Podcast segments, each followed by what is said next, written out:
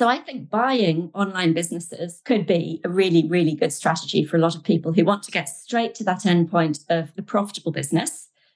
It's really fun doing all the entrepreneurial trial and error, do a course, do a mastermind, go to some conferences, build it up, test it out, test all the channels and platforms.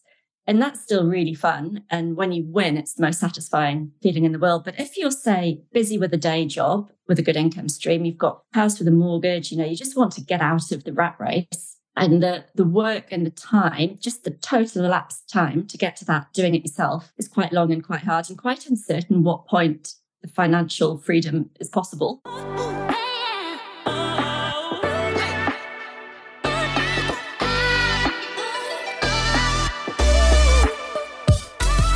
Well, I'm excited to welcome into the show today Sophie Howard from Freedom Navigators. How are we doing today? I'm wonderful. Thanks, Matt. How are you? I wish I was hanging out in New Zealand where you're at because, uh, you know, in California, we've been getting all kinds of uh, crazy weather this winter. But um, for those that don't know who you are and what you do, and really kind of how you found this space, I'd love for you to share a little bit about your journey. Well, um, I've been working online pretty much from the kitchen table for the last nine, nearly 10 years now, uh, partly through just wanting to have a better lifestyle and more financial freedom as I raise my young children. Nice. Um, but I'm very competitive, and so I don't dabble with things. So I've been rip roaring around in all sorts of different directions over the years. So I started with an Amazon FBA business. And I'd like to say there was some great skill and selection criteria, but I think I just had a massive stroke of beginner's luck and had this fantastic first product. So a year in, I'd made 1.6 million in sales. I sold the business for seven figures when it was 18 months old back in 2015, way before anyone was selling Amazon Love businesses. it. So that was a good start. So I was like, huh, this is fun. Beats the day I, job. I like I like this kitchen table thing. yeah, children and dogs and horses. And it was a bit chaotic. I love it. um, I really enjoyed it. I quite like the thrill of it. You know, I've got a bit of an appetite for risk. I never borrowed money. Um, so it was all bootstrapped. So I went as fast as that allowed, but I didn't really consider I was going to fail. There've been lots of wobbles on the way. I've done some other things since. So I've also started publishing ebooks on Kindle on, you know, from what I learned from Amazon and teaching people about Amazon, I could see the ebooks were kind of a notch below in complexity and easier starting points. So that's the main um, thing I did for the last sort of two or three years during COVID. That really suited being completely digital without any moving physical parts or physical people when everyone was at home. And then the thing that I accidentally stumbled on, thanks to the ebooks, is I was publishing all these non-fiction ebooks, which were going really well. They're quite predictable. They're a bit like an Amazon product. It's kind of a search engine on Google, on Amazon game. You know, people search for a very precise search term to solve a problem they've got that they want to buy a book on to learn about. So that's easy, behaves just like a product. But I could see that the big money on Amazon with ebooks was fiction. And I didn't really know how to do fiction. I'm not an author.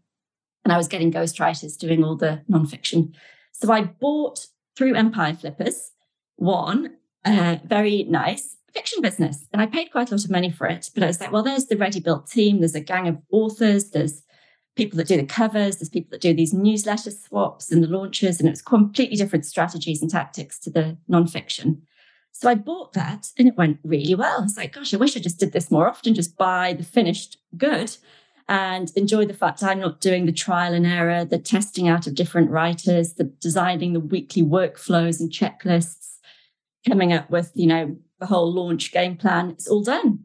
Right. So I bought a newsletter in the in the um, publishing industry, and the asking price was four hundred and ten thousand dollars. I was like, that's a bit much, but it was making really steady sales. It's a really neat business model, and it came with the girl who runs it, and it was really automated, and I could see ways to make it even more efficient. So I bought that. I made a cash offer on that one in the two hundreds and got it.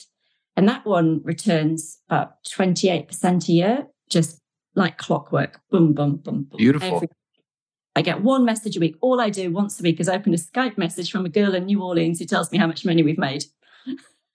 and I pay her once a month. Done. So I think buying online businesses could be a really, really good strategy for a lot of people who want to get straight to that endpoint of the profitable business. it's really fun doing all the entrepreneurial trial and error, do a course, do a mastermind, go to some conferences, build it up, test it out, test all the channels and platforms.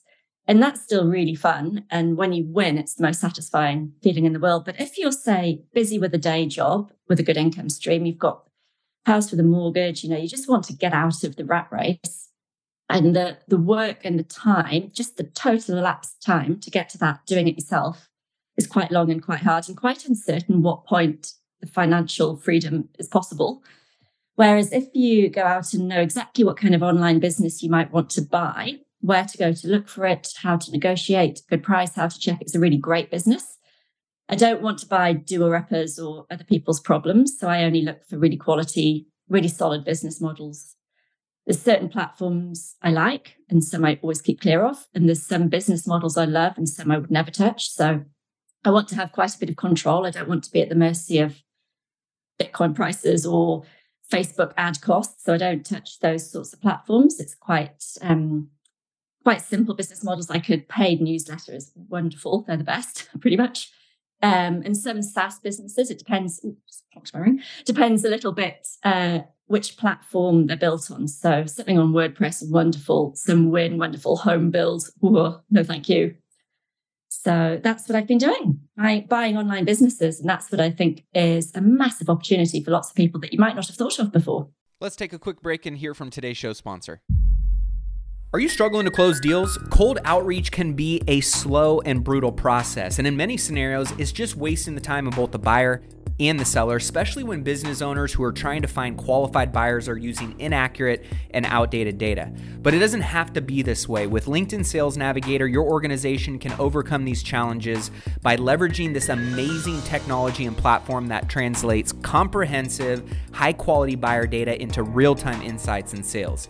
These deeper insights empower sales reps and teams to adopt the habits of top performers, which leads to much better outcomes like building a bigger pipeline with real customers, leading to higher win rates and conversions, and of course, larger deals and paydays all around. We call this deep sales, and LinkedIn has built the first deep sales platform with the next generation of LinkedIn Sales Navigator. Right now, our Millionaire Mindcast family has an amazing opportunity to try LinkedIn Sales Navigator and get a 60 day free trial at linkedin.com forward slash mindcast. That's linkedin.com forward slash mindcast for a 60 day free trial.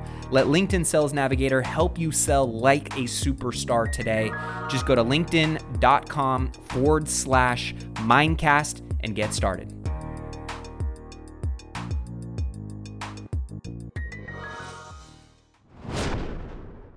Yes. And I think honestly, more and more, right? I think more people are going, I'm hearing about people making money behind their laptop.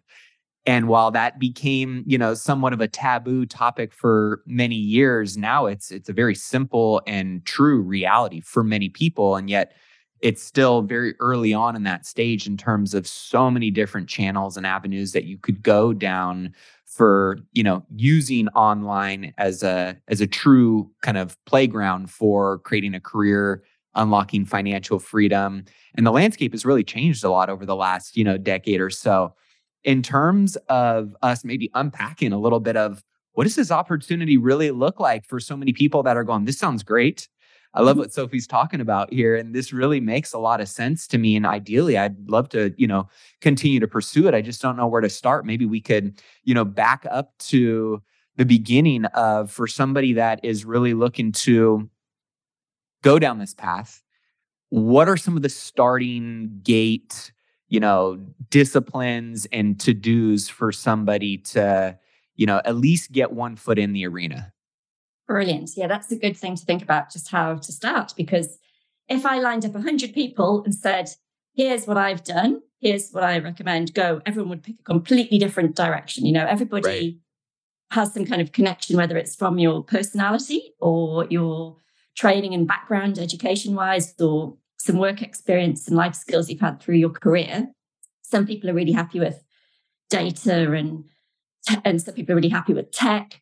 Some people like to be more creative. So there's sort of that spectrum that everybody's going to really vary on. But the common thing that we would all have to do is decide on our acquisition criteria. And so that's a combination of what resources can you bring to a deal, which Yeah. could either be more time and less cash or more cash, less time. We're usually juggling those two. And both of those, nobody has unlimited both usually. So um, uh, there's that factor, just the financial side. And Yep. depending on where you live, you might be able to get more uh, finance from third parties. I've only ever bought businesses with either my own money or vendor finance. So there's smart people out there with banking backgrounds and who live in the United States who can access SBA loans and all sorts of other things I couldn't. So I kept mine really simple, It must be cash and really discounted or vendor finance on really favorable terms. which I love that. Maybe we can talk a little bit about that as well, because that's right. Yeah. Creative financing is a great way to get something started with very little money out of pocket. So we can get to that, I'm sure, at some point. Yeah. That's sort of your specialty, really. Um, but I can share, you know, some thoughts on that as well later on. And then the next bit really is the business model. So this is like, what is the product or service and how is it sold? Because if you've got to do, I don't know, um, 500 Facebook posts and some YouTube videos every day, uh, that's quite a bind and not for everyone. Um, but if you're um, able to outsource the whole thing. You have an agency writing content for some WordPress sites that it's basically an SEO game. You've got thousand word articles this frequently with this density of well researched keywords popping into your site. You've got some ad banners, you've got some affiliate links.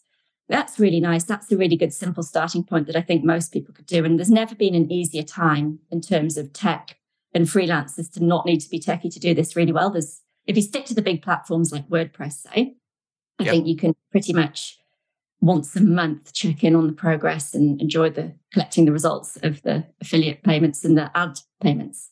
So that's probably the 101 business model would be content sites that would blog on WordPress, a review site, something like that, a directory of some sort on WordPress. They're really good models. There's not really any risk. So you're not um, oh, there's no kind of inventory hanging around or Right. shipping overseas from my Amazon days. I'm a bit jaded on that one. So I love digital totally at the moment. Um, not to say product businesses aren't good, just I prefer straight digital at the moment. Um, so the the WordPress content with quality content, a really good agency. I can recommend good agencies. Um, and just slowly ranks over time. Focus on the quality. I think that's a really nice model because as your budget increases, as you've got more revenue, you could add some more sites or ramp up the content um, and maybe have a little portfolio. So I've got about, should see my GoDaddy account. It's very funny. I've got a lot of domain names of ideas I've had for businesses over the years, but about three quarters of them now are just um, simple little blog sites, all collecting little bits of revenue for every click, for every set of eyeballs on an ad. That's really easy to manage, even with a full time day job. But you can learn a business model that way really quickly that generates profit and it's really low stress. Nobody's ever going to get upset because they didn't like something in the article, unless you do something really controversial, of course. But you could be reviewing types of dog harness or VPN sites. I've got a friend who's actually a business broker. He did a site that reviewed all the VPN sites and sold it for 2 million cash. So, you know, well done, Jock. Yeah, So right. Something like that can be really simply outsource the writing. You know who the audience is, and that's easy. Then um, something like a newsletter business is really neat, or a SaaS business is good if you've got a little bit more. Um, you need to be a little bit more business savvy for the SaaS thing. You've got to have quite a few moving parts. You've obviously got to have a pretty tight operating team, keeping the code free of bugs and you know improving the features all the time, but also the marketing and getting the product out. You know, you've got to be a bit more active managing that one. I think you couldn't just hand that over to an agency and expect it to fly. Um, so everybody would have a business model that suits them best. And I've actually got a profiling quiz that helps people understand which business models might suit them because you could be very creative uh, or very ambitious or very Mhm. data driven or very techy or hopeless with tech like me. Uh, so that would help sort of put you in the right direction of what to look for. And then the next universal step would be setting up uh, some notifications and going around the business uh, brokering sites. So the marketplaces like flippa.com is a great one. Empire Flippers is brilliant. You've got a bigger budget, there's some other bigger ones, FE International or Quiet Light. They've got sort of slightly bigger deals on them. But even if you started really small on Flippa and spent just a couple of thousand, five thousand on a nice little content site, you would really get a feel for how addictive this is because the way that they're priced, it's usually a multiple of, say, two or three times the last 12 months net profit. And they calculate it a bit differently. It depends if there's recurring revenue and, you know, all sorts of things. But often the mo- vendors are very motivated. So you can get these things for about, say, two years payback period. But if when you look at it, you can see you could grow it a bit or cut some expenses, maybe that's a one year payback period. All of mine, I try and get paid back, fully paid off within a year at the most. And I try to keep the quality of the businesses really high, you know, really good products or services that would be really hard for me to try and create myself, you know, something with a bit of a moat around them that's hard mm-hmm. to copy, some X factor with the product, or they've got a huge database that would be so expensive to start building now and get to that same endpoint. So get the quality of the business really high, something really special that really is hard for anyone to come in and copy or Facebook to bully you or, you know, want to be really independent, really strong standing, but then negotiate really hard on the price. That if you can't get the thing for a dime on the dollar, you know, if it's not really, really cheap, I don't mind as long as it's really, really quality. I'd happily pay a fair price for a great business than get something that's a bit ugly, but get it really cheap. That's just yep. not want. So that's sort of the first section of work. It's like, what are your criteria for buying and where are you going to go to look for it? And then as you shortlist those businesses that are for sale, you've got this quite weird, uh, slightly intimidating for some people phone call to the vendor. You usually have to go through a broker to get access, but I usually try and keep the brokers off on the wings because they only mm-hmm. talk up the price and fire up the vendor to um, hang out for a better deal or for more. So I try and start building rapport with the vendor. And that's always gone really well. I've got a particular process I follow for that because you need to come across as a serious buyer. Yeah. But you also want to be likable and people are really attached to their businesses. Every business I've sold, and I've sold a couple, um, they are things I've worked so hard on, night, blood, sweat, and tears. You know, that's my baby. And I don't want it to just be driven into the ground or someone just throw out my lovely logo or whatever. So it's really good to show that you're serious, but show that you've got ambition for the brand. Um, you could offer to keep them on as an advisor, not never co-owner, but you know maybe some ongoing consulting or um, pay for a little bit of advice every quarter or something. You know they might want to keep a hand in or stay attached. Yeah. Others want to run a mile and take off on a cruise ship or retire. But just to have that sort of softer approach rather than beat them up on price from the first call, picking holes and all the hard work they've done.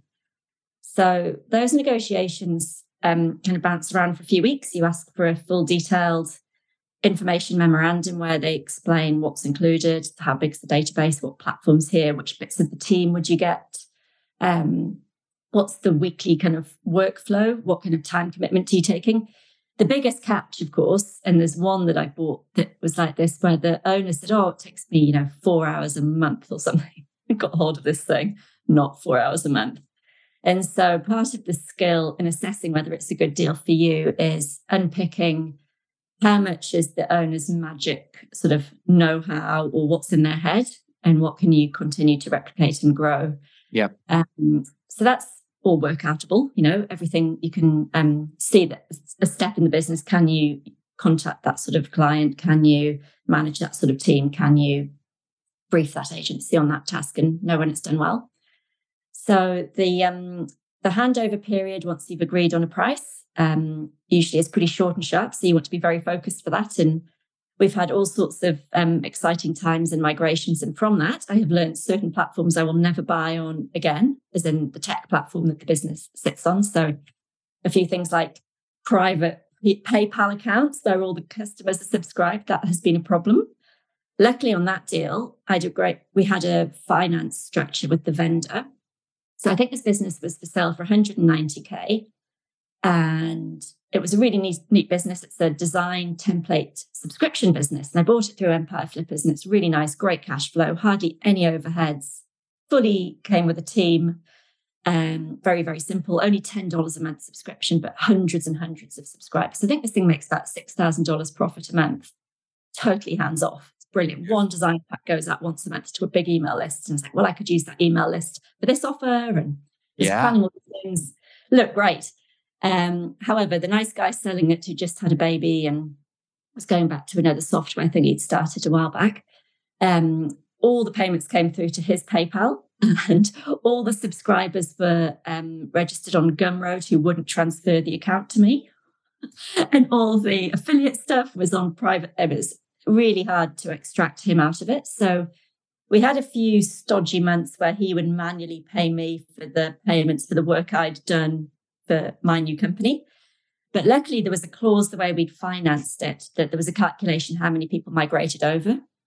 Um, and so I only paid a bit more than half on that deal of what the asking price was, but I've still had all the knowledge, all the intellectual property, all the systems to quickly bounce it back up to higher subscriptions. And then with every business, I can't help but meddle with them a bit. So this one just had a flat fee, $10 a month recurring design thing, but I did a VIP $37 a month recurring payment for people nice. a video walkthrough of that design pack and some extra ideas how they could use it and what's coming up next month. You know, just a bit of an inner circle. Still not expensive, and I pay someone an hour a month to do that right. video walk. YouTube channel, and then those YouTube channels get some traction too. So it's all fun, and the challenge is stopping because there's so many good deals out there that are instantly profitable. Um, I'm really creative, so I can always see good ways to grow them, or this should totally be on that platform where I could definitely add these features and we could pop up the price a bit. And um, nobody's ever made it a subscription model, or um, you know, here's a great promo or a nice relationship that would be a natural fit to do a partnership with. So I've got to just rein myself back in from buying 10 businesses and growing each one in 10 directions and then imploding because it's only me that run this. I've got, you know, a bunch of I've got a nice small team. So I've got one techie person who's really smart, really good, just great common sense. And I pay her an hourly rate. She's also in New Zealand, super, super smart girl. So she's great. She runs pretty much the day to day stuff about half time. Um, another girl looks after all the finances. So she checks all the payments that are coming in. She also manages my properties. So uh, she used to be a property manager. So she checks inspections are done, rents coming in, insurance, and all that stuff's done. So she's about half time. And then there's a couple of people. One wrangles the weekly newsletters and design stuff going out. And that's it. I mean, we're really light headcount for serious seven figure portfolio of stuff going on. Are you interested in boosting your income by an extra $50,000 this year? If so, you're going to love what I've got in store for you. I am beyond excited to officially announce an incredible opportunity to join me in my exclusive mastermind, which will include myself and 25 other hand selected investors who are actively pursuing commercial real estate in 2024 and want to be held accountable to making sure they buy their first or their next commercial real estate investment property that will net them a minimum of $50,000 a year. This mastermind group will not only teach you how to do that, how to find, how to analyze, how to structure and buy these types of commercial real estate investment properties, but you'll also have an opportunity to be a part of an intimate group of high achievers that are going to take your network and your resources to a whole nother level. But here's the catch. Like I mentioned before, this is exclusive. We're only selecting 25 ambitious individuals for our founding members group who are serious and ready to take that next step in their commercial real estate investing journey. So if you are ready to increase your passive income by at least $50,000 in the next year with commercial real estate investing, then this is your moment. These spaces are going to fill up fast. And trust me, this is the one and only time to be a founding member, which comes with some pretty special benefits. So head over to myfirst50k.com and submit your application now. Again, that's my first 50k.com. You can head over there, check out the program, see everything that it entails, submit your application to join, and I can't wait to connect with you soon. Yeah, I was going to say, how many businesses does that kind of encompass for that lean of a team? And, and what does that revenue look like? Just so people can go, whoa, okay, like there's some real opportunity here. Yeah. Well, I've spent I should say invested, wrong word, invested $2 million on about 20 odd businesses since the start of COVID. So early 2020, I bought that first fiction publishing business. And that was really just to learn how to do it. It wasn't even to get the return on right. it. I was just, well, that was easy. Do it again. Um, so they average about 28% return on investment. And there's other listed companies out there that go and look to buy similar businesses to mine, and they average about the same. So I feel like I'm hitting pretty good numbers there. Um, the ones that have worked best in that portfolio have been the newsletter business model and the subscription, sort of any SaaS stuff that's subscription based, especially because when you buy one of those, the code's been written, but all that sunk cost in writing the code and creating the product, that's not priced in. You're only paying a multiple on the profit. Mm-hmm. So that's pretty good.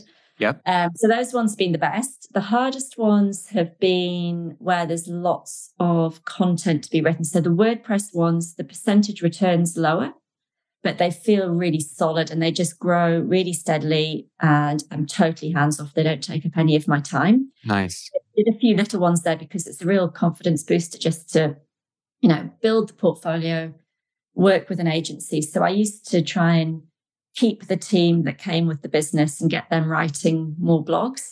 But actually, we were trying to teach those writers our overarching SEO strategy and do all the keyword research for them. So in the end, we've just gone with niche website builders and we give them all our content to write. So they've been wonderful. So ordered millions of words off them this year and they do a really, really good job. They do great SEO, they do great articles, blog posts, really high quality um, in the world of AI generating a load of dross across. Yeah, I was going to ask how ChatGPT is factored into that SEO and you know content curation over the last six months. Well, I'm not hands on on that, so um, I have outsourced all of that to an agency, and I'm sure they're using it for their research. But when I read their writing to spot check the odd one coming through, it's absolutely as good as a human. And nice. so I don't mind what they do. I've paid a really good price for yep. well at night high quality content that's not going to annoy Google's algorithms or anything. So the game will obviously evolve. But if I try to stay on top of what's the latest SEO rules from Google, what's the best ChatGPT way to prompt stuff, what's the five other things you could do yourself, um, and better, what's the best keyword research for this brand, and better just to make one decision to one right. highly trusted, highly qualified party, outsource that, pay some money, that's job done. Every week they add that to my sites. Um, one thing we did is I just can't help but start my own businesses as well. But I could see a real opportunity in the content marketing world of, you know, there's all these services with ads and content agencies. So people outsource the writing for their content sites. Yeah. Um, they have people managing their ads or whatever. But there was no agency out there creating the affiliate links for the products or services recommended in those blogs. So we've just started a little agency that does that. So we're just launching at the moment. So that's very exciting. So if you want to, um, if you've got a content site and you want someone to go out and find the best products or services for that blog or article and um, put them in and get the monetization happening just from the readers whose eyeballs are casting across your content, we can help you monetize that. So get in touch. I love it. So, as you're doing the due diligence on these businesses, what are you getting from them? How are you going through it and really kind of discerning whether or not it's worth making an offer or structuring maybe a vendor carry? What does that look like for you to avoid maybe some of the mistakes that you made early on or help people avoid some of the mistakes that are common when buying online businesses?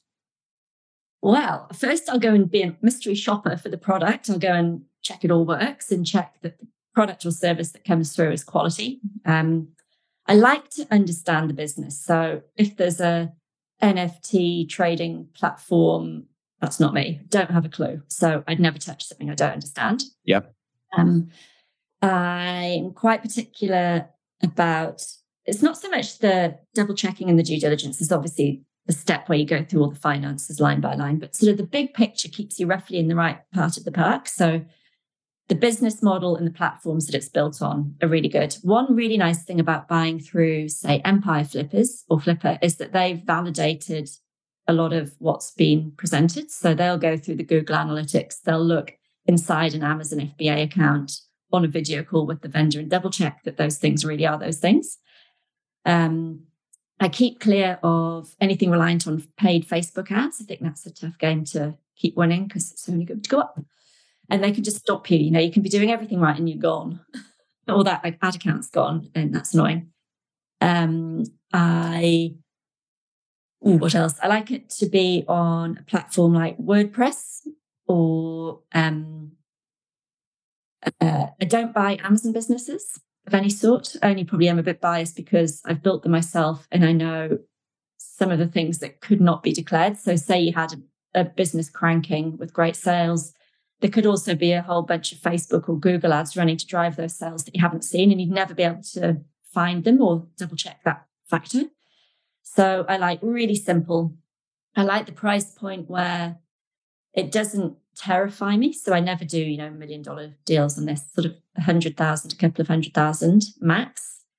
And I look for sort of 30 plus percent return instantly and try and grow that. And then I also have to make sure it fits my team. I don't want to have to hire five new people because I've suddenly bought a totally different type of business model. So I've really stuck with content sites, newsletter sites, and some sort of SaaS stuff. And those three things sit together really nicely. There's some content, there's a little bit of design, and there's some regular stuff going out to a database, but there's no paid traffic for any of them. And a lot of it's um, uh, sort of subscriber and existing database based. And I can keep growing those databases organically. And that works. But when it comes to the hardcore due diligence, as you know, people would be imagining you do, it's usually quite simple because if you understand the business model, you'll see, well, there's some Google traffic. Well, how much Google traffic a month? Okay, what's the ad revenue from those Google ads? Could we move it to Ezoic and get higher ad revenue? Brilliant. Let's check that. Is it enough traffic to jump to Ezoic? And then the next thing would be how good quality is the content? I'm actually just reading the blogs myself. Right. Um, and then I ask the um, vendor, would your writers come over with saying, would you stay up? Do you want to you know, can I commission you to write the next three months of articles just to bridge it, just so we get our heads around it while we transition it? Um, I like to see um, things like refund rates or churn rates on a database. That's sort of an indicator of quality.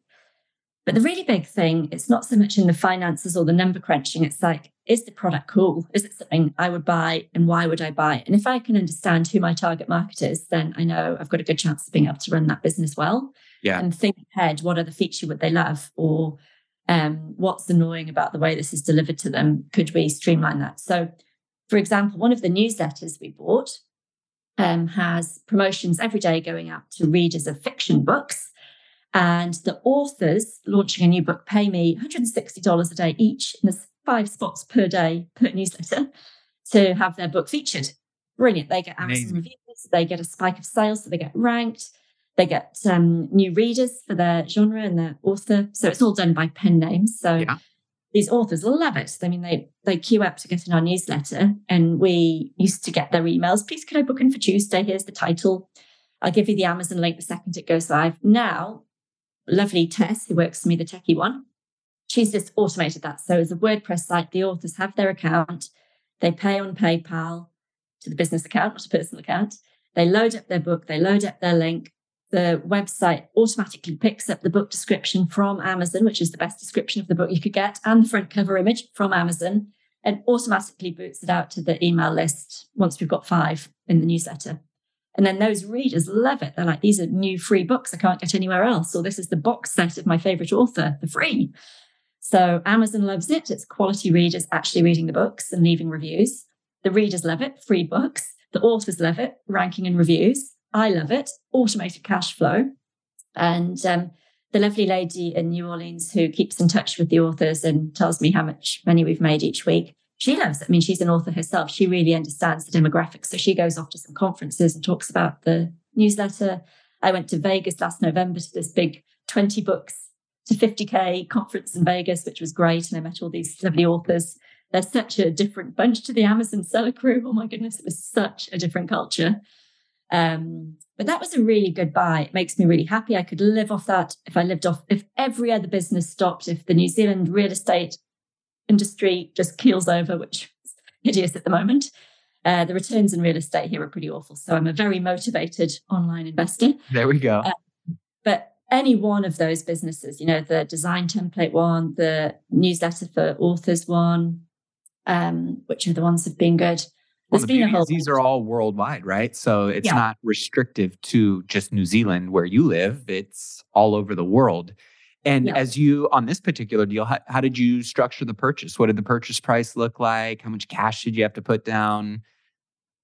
Well, the um, newsletter one I kept pretty clean. They wanted 410, I think, for it, or 460. It was a couple of years back. And I paid two something, which was a very good cash discount. So I just paid cash for that one. That was sort okay. of peak uh, COVID. I really wanted to buy a really solid one. And that was a real X Factor business. That database is huge. The brand is really strong. Loved it. You know, I just wanted it when I saw it. So maybe I could have haggled over some vendor finance, but it would probably meant not such a big. But you got it for a fifty percent discount, essentially, right? Paying cash up front. Happy with that. And sometimes the Austra- the um, US New Zealand exchange rate makes me want to, you know, just go for it when it's good, or really things are going to be tight. So that's a factor for me. Um, the last one I bought was a um, guitar playing one, and this has been fun. I can do a little mini case study on this. So I paid cool. seventy five for it it returns uh, at least 6K a month. And that was just off a WordPress site, reviewing guitars, giving guitar playing tips. And there were banner ads and some affiliate links. So we've added more affiliate links. We're increasing the traffic to get a better payout from those banner ads. But because I know about ebooks, I've commissioned an Italian guitar teacher on Upwork to write a 30,000 word ebook to go with the website. So that'll be a free download, which will build my email list. Mm-hmm. Then he's also doing um, some audio files to go with each chapter. So we'll, and he'll talk through that. And so that's an audio book for Audible and a little mini course that can go on the website. So not only are we getting ad traffic and affiliate payments, we're now going to get book sales, audio book sales, and maybe this uh, little um, course that's basically the audio book about how to play different chords, how to learn different songs, how to position yourself, all that stuff. I know nothing about guitars. Um, maybe that becomes a community, like a weekly lesson, uh, you know, an online community. So there's so much potential with that one. And I paid 75K for it and it's already making 6K profit a month and I do nothing. Crazy. So I did invest a bit in getting the book written, a couple of thousand or so. Pietro and Sicily's doing a stunning job. it's just so funny. Like I sit in this little house in New Zealand, and I take my children to school over the road in the morning, and I pick them up at three o'clock. And in the middle of the day, I'm talking to guitar players in a band in Sicily and all. I love it though. It just it just shows you online how small the world can get and how efficient you can make things to really. This is the definition of lifestyle by design, right? I mean, you wanted to be a present mom. You still wanted to have freedom and, and financial cash flow coming in you wanted to obviously be able to exercise your competitive spirit, you know, your entrepreneurial spirit and be a business owner. And you get to do all of those things because you have an intentional, obviously, vision around that, but also a very clear model that aligns with that vision. And it's so amazing that you can do that nowadays with experts like yourself, creating a lot more access and transparency into what this world looks like as well. Yeah, it's nice. It does make the world smaller, but you choose your own world. And that's such a luxury because if you're working for someone else, you know, that world is thrust upon you, that traffic that day, that meeting you write, you're at, the email or report you have to write, other people's agendas and timeframes and all that. Your best energy is just gone. Yeah. And even though it's a big lurch to create your own world, and even if it starts really small, there's nothing like your own freedom. And just the energy you get working on your own stuff versus someone else. It's like I'm a different person. I used to be, I used to, um, on a Sunday night, I used to get eczema all at my arms as I ironed my shirts for the week ahead. I used to work in the New Zealand government in foreign affairs. So mm-hmm. kind of like big job, um, stressful and, you know, challenging day to day. Still a very nice job. I had a nice boss. It's a great workplace. But gosh, I was so stressed. I was just like, all these things beyond my control would just be so just I was fizzing the whole time. Yeah. This online stuff, it's got its moments for sure. Anyone who tells you it's all easy, of course, or not doing every, it. Every business does, right? yeah, there's curveballs all over the place. But if you can just have a really core skill set around looking for value businesses and managing a virtual team, put those two things together, and I think you can do a lot. You can keep it sort of my sort of size but if I wanted to 10x mine, I know what levers to pull. And if I, you know, wanted to not work at all, I could just wind it back to a few outsourced agencies and, you know, do a lot less as well. But it's not for everyone buying a business. You need to be a bit together. You know, it wouldn't be the first thing you've ever done. Um, it could be your first thing um, after a bit of career experience. Or I suppose it could be your first thing if you say were finishing college and you buy a little WordPress site and you grow it yourself. hmm But I wouldn't go advising people to go and remortgage their houses and Right. their retirement savings into a SaaS business if they've never looked at anything techie in their life. You know, it's it's not like buying real estate where it should be pretty solid. It's definitely if you don't know what you're doing Yeah. and you buy the wrong thing, you could get it wrong. So that's Yeah, why it's so good because it's risk. What maybe talk a little bit about that? What are some what are some of those routines and rhythms and disciplines that you do on a consistent basis, doing it that you are operating at a very high level that maybe others can pace themselves to think about or how they can work those in when, you know, maybe going down this path? Oh, I wish I knew the answer to this because my I have this tendency to be creative and chaotic, and my entire internal battle is trying to rein it in and create order from the chaos. Of course. I listen to lots of podcasts on this. You know, how do I become more productive? How do I um, create systems for stuff? I mean, I'm just hooked on those topics because that's my limiting factor is how organized I can get myself. I'm really scatty, and I'm not really financially. You know, I don't have a big financial background, so I think the thing is to work to your strengths. And so everybody's weekly cycle would look a bit different. So I look for great deals that I think I can grow.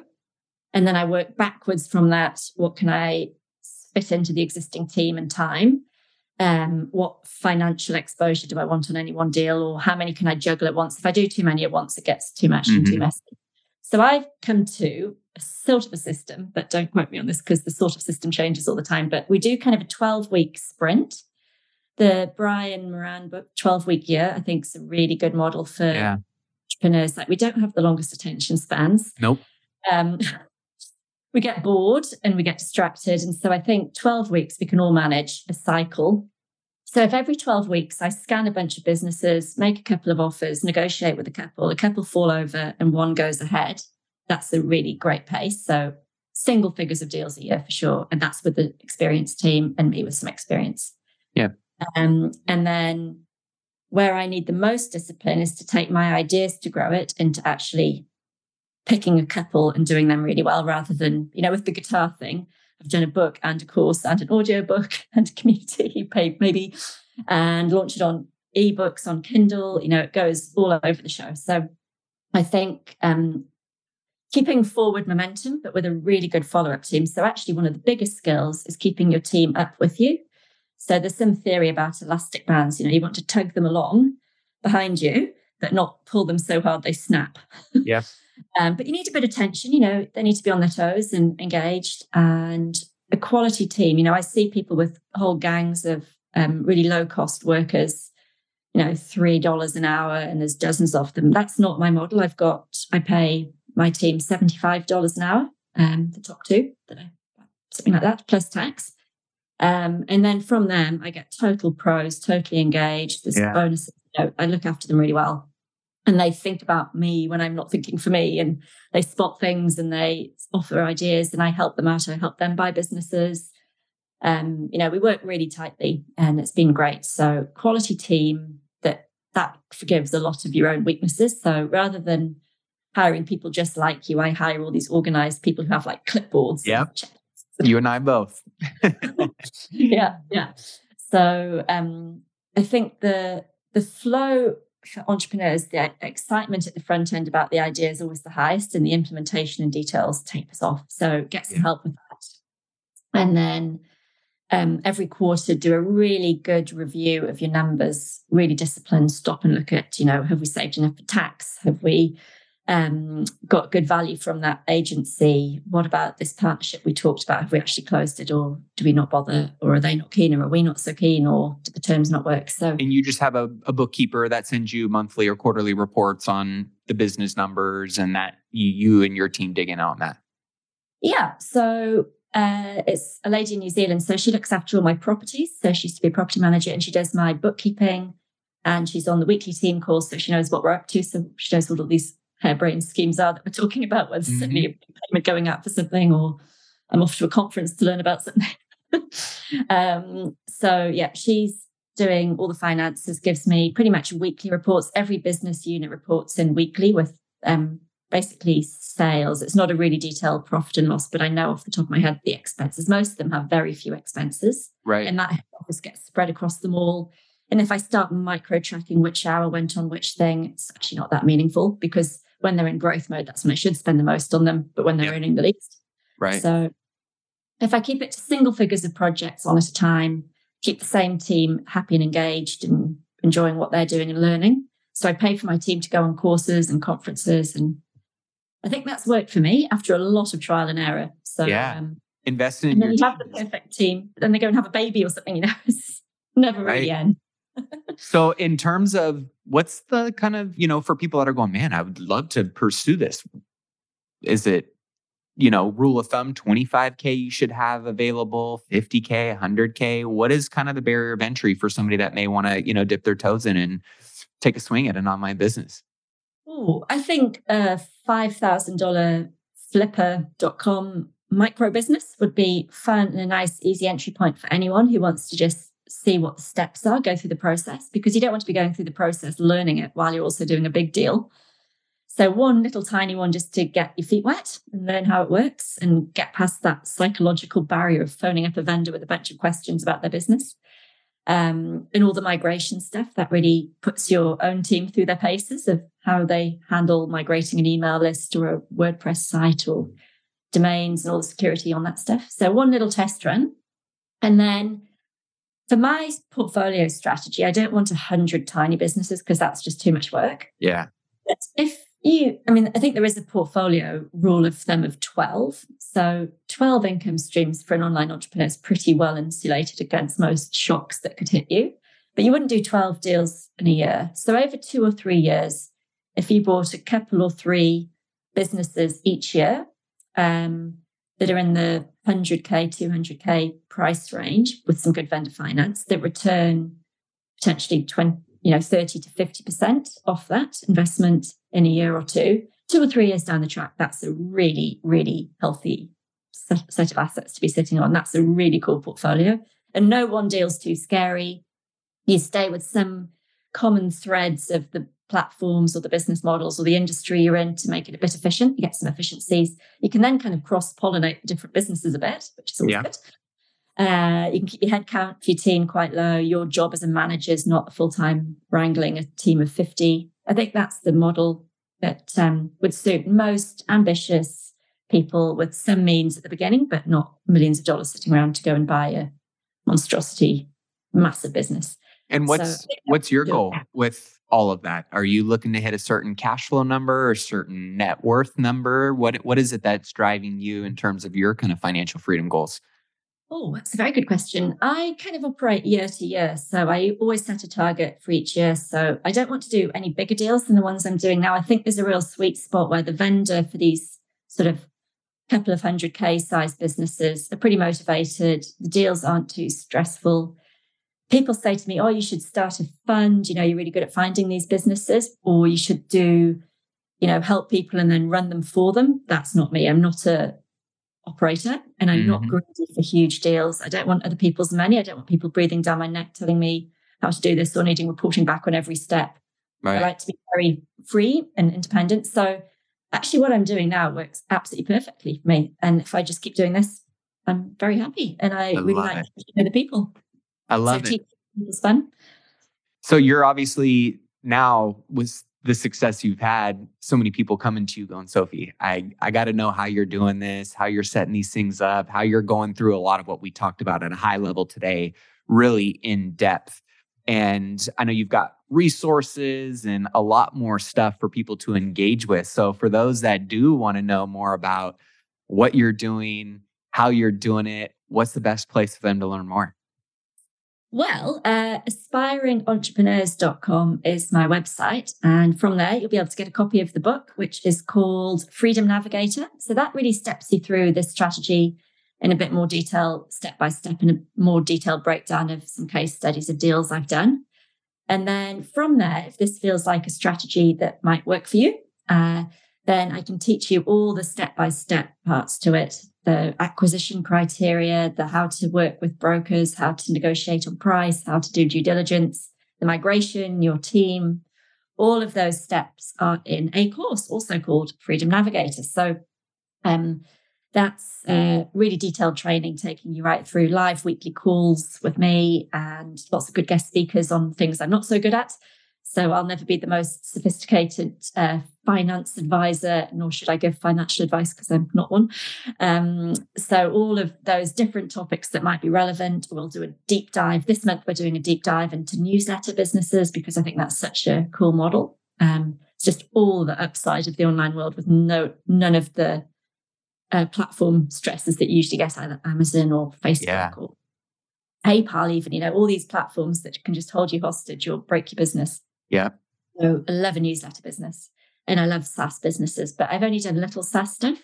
So we'll bring in other speakers. So we'll take you through a whole bunch of my experience, uh, some best practice steps, um, some other people's experience, even the fact that I've sold businesses. I've been on the other side of this fence. I've offered vendor finance and I can explain my rationale why.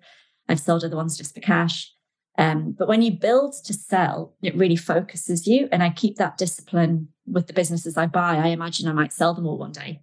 And so I teach my students that too, because it keeps things tight, it keeps you focused on profit and not too scatty. Mm-hmm. And it means um, if you do ever want to sell, your portfolio might be worth 20 or 50% more than if you were just running them all pretty loose and, uh, you know, doing 50 things not that well. But if you tighten it all up, and run it like a proper business portfolio. And each asset stands on its own, is reported against. There's a growth plan for each. There's a quarterly plan for each. Um, you know, that's that's a really solid way to um, enjoy your life and earn a good income stream and have plenty of time left to do the things you like doing. Absolutely. Well, we will be sure to link up all of that in the millionairemindcast.com episode for Sophie. So, guys, be sure to head over to the website, check that out. You'll get all the links down there and you can engage with her. Sophie, I just want to say thank you. Like, this was one eye opening and enlightening. And, you know, I think it's going to be one of those channels and paths that more and more eyeballs and attention, you know, um, drastically shift towards, especially obviously with the digital world that we live in today and you being you know an expert and a resource for so many people in this space just want to sh- say thank you for coming on the show today sharing your wisdom your excellence with us and uh, we look forward to having you on the Millionaire Mindcast again Lovely. Thanks, Matt. It's been wonderful having a chance to talk about my favourite subject. So, really nice to have this opportunity. Thank you very much. Well, that wraps up this week's episode. Hopefully, you guys enjoyed that interview. And if you did, all I ask is that you take two minutes and leave a review in iTunes, where by doing so, you're also going to get entered in to win a $100 gift card. Don't forget to share this episode out with somebody else that may need to hear it or may get some value from what was talked about in today's interview. And for those of you who are really looking to accelerate your wealth building journey, you want to unlock more financial freedom, you want to get more time back, or maybe you just want to level up your life, your business, your finances. Be sure to head over to millionairemindcast.com and check out all the amazing products and resources that we have for our Millionaire Mindcast family, whether that's one on one coaching with me, mastermind events, downloads and checklists, the Rich Life Planner for those of you looking to take your goal setting and productivity to the next level. We've got all kinds of great, valuable tools. So be sure to check those out at millionairemindcast.com. And last but not least, if you're not on my weekly text letter and you want to be the first to know of exclusive updates and offers in addition to behind the scenes access to a lot of the stuff that I'm doing, that I'm investing in, be sure to join by texting the word notes to 844 447 1555. With that being said, thanks for listening today. Until next time, keep investing in yourself and your wealth on your march to a million and beyond. Cheers, my friends.